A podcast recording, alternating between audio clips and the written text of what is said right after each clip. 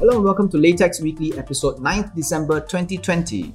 LaTeX Weekly is brought to you by LaTeX, your protection from tech ignorance. My name is Sean. This week's news of the week.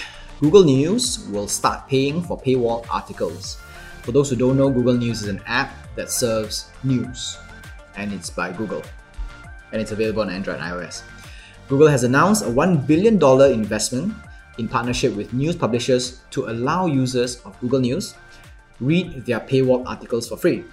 This function is being rolled out in stages and will probably take a while before they see global access. Right now, it's available in Brazil and Germany, with publications in other countries like Argentina, Canada, France, UK, and Australia already agreeing to participate. We can foresee an arduous first step for Google to get publishers to participate, but will get easier as more and more get into the game. It's a pretty good move for Google to encourage access to premium content on their news app while also increasing the reason for people to read on their app. Publishers are starting to add paywalls into their premium articles, which is diverting most users to secondary reporting sites, which may or may not be entirely credible. So you have, let's say, The Telegraph and The New York Post and things like that, right? Who are already putting paywalls in front of their articles. They are very good articles, so because we can't read it and we are not willing to pay for it, so what we do is we wait for secondary journalist sites to read it and then rewrite it out, and it goes out. But some of the best, the most valuable content in these paywall articles are actually opinion pieces by renowned journalists who provide critical arguments on a situation, right? And these are the ones that the secondary journalist sites cannot duplicate because it is a person's opinion. So if Google starts doing this with Google News, and we are able to get access to some paywall articles, which is nice because number one, it helps the journalists make some money as well. So we get to focus more on the content rather than the clickbait and the advertisement that goes into it. So they're not focused on getting more volume, but they're focused on actually reporting things that matter. Then it helps the journalists and it helps us as well. And it's like Google has been taking our data anyway, right? It's nice that they take our data, they sell it off, and they make money with it, and they use their money to actually give us back in terms of content that we want, which is nice. I'm looking forward to this reaching Malaysia. You can now or soon contribute to Google Street View. Google users with AR-Core compatible devices can now capture images and publish to Google Street View.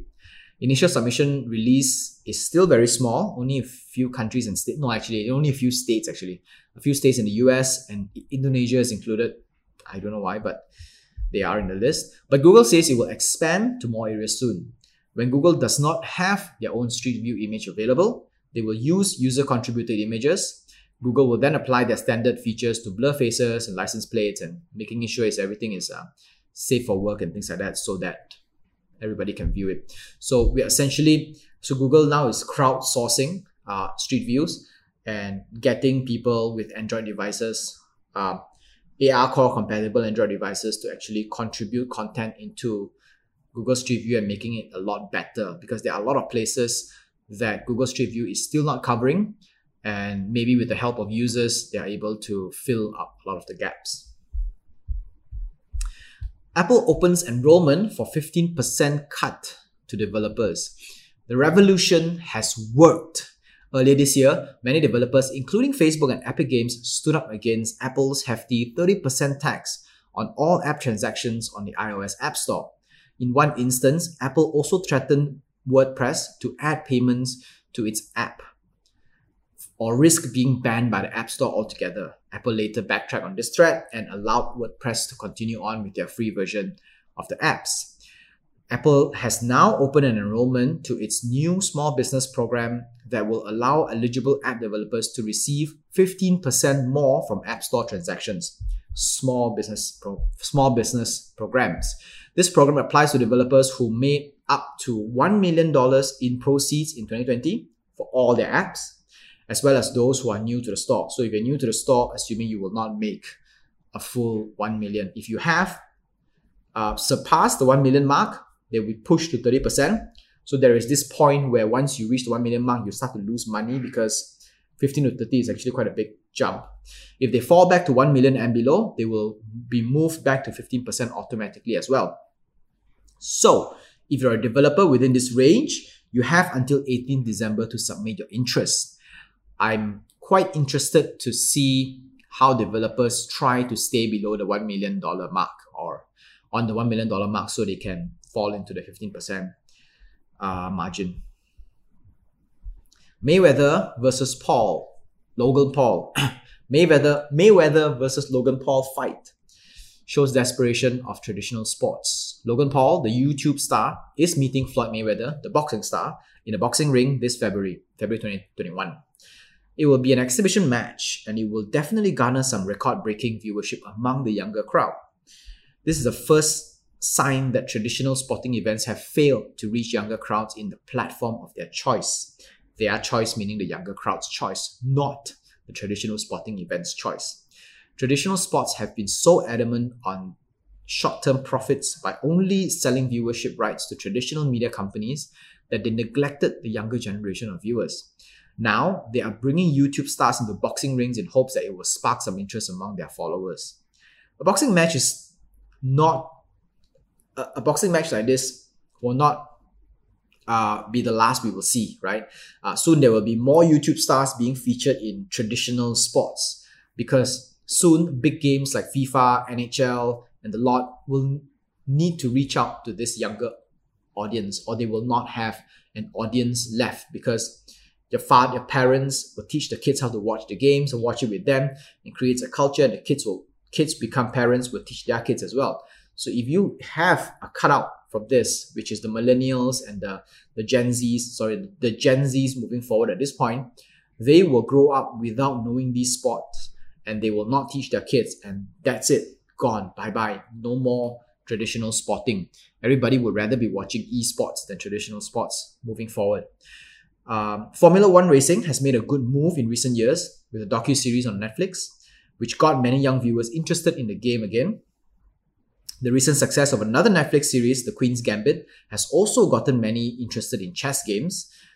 Perhaps these are some successful case studies the traditional gaming industry can emulate and not reinvigorate, but they haven't been invigorated the first time, but to actually invigorate some interest, pique some interest among the young crowd of audiences. Apple's new headphone isn't revolutionary, but will sell anyway. It's called the AirPods Max. It's a set of headphones that look like any other headphones out there.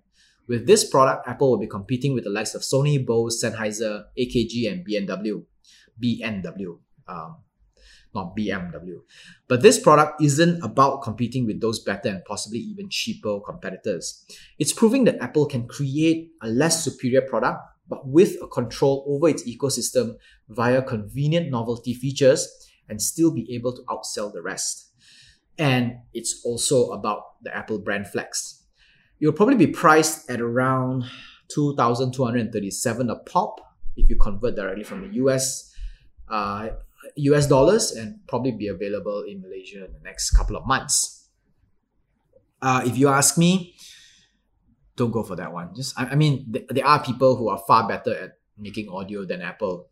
And if you want something that is an iconic design, the AirPod Max isn't iconic by any stretch.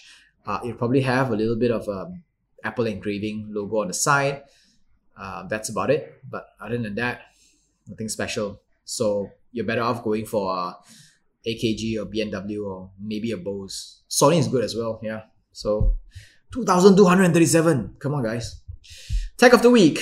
As you've all heard, the first ever vaccine by Pfizer BioNTech has been administered to the first batch of patients. A 90-year-old woman in the UK became the first person to receive this vaccine outside of clinical trials.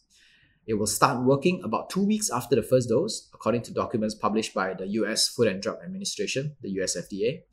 This will also be the same vaccine Malaysia has ordered, which is set to arrive by Q1 of next year. An estimate of 70% of Malaysian population will get the vaccine. It is maybe not a tech of the week, but tech release of the year, probably, yeah. and just ready for the end of the year. Better late than never. Right, folks, that's all for this week. LaTeX Weekly is available on Anchor FM, Go, Overcast, Google Podcasts, Spotify, Pocket Casts, Radio Public, and more. Our full videos are available on YouTube, and we post bits and clips on Instagram and Facebook.